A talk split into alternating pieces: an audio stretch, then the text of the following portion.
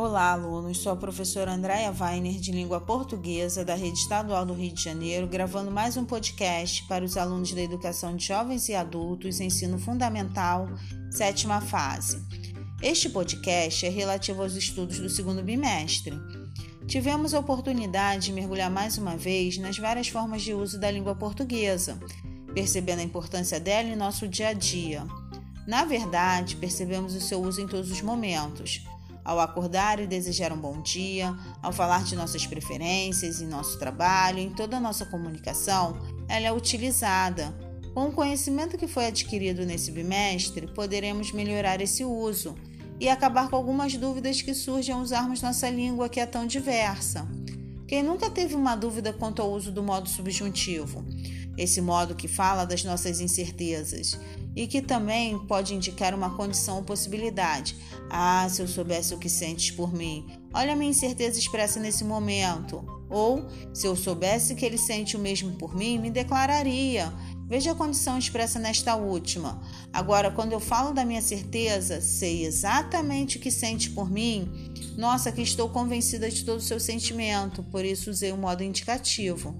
Em pensar que se eu pudesse dormir mais cinco minutinhos seria maravilhoso acabei de usar a possibilidade do subjuntivo. Podemos melhorar esse uso conhecendo algumas funções existentes, como a incerteza que o modo subjuntivo já nos mostrou. Assim, quando eu digo eu não tenho certeza de que posso ir ao mercado ainda hoje, vou usar o subjuntivo, e quando eu tiver a certeza, uso o indicativo. Foi o que aprendemos nesse bimestre. Conteúdo muito cobrado em concursos e vestibulares em todo o Brasil mas talvez você ainda não esteja convencido sobre a importância desse conhecimento. Imagine que, dentre tantas possibilidades, no futuro você decida empreender e precise divulgar a sua marca, produto ou serviço. Aplicando corretamente as regras demonstradas, certamente você obterá sucesso. E como foi interessante saber da vida dos outros nas biografias. Afinal, quando pegamos um livro que fala da vida de um famoso, agora sabemos identificar que é uma biografia e que essas podem virar um documentário ao qual assistiremos na televisão, no cinema ou na internet. Não é interessante?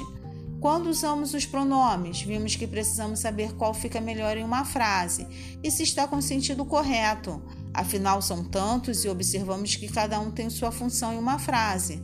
Não ficaria legal usar um pronome demonstrativo quando na verdade deveria usar o pronome possessivo.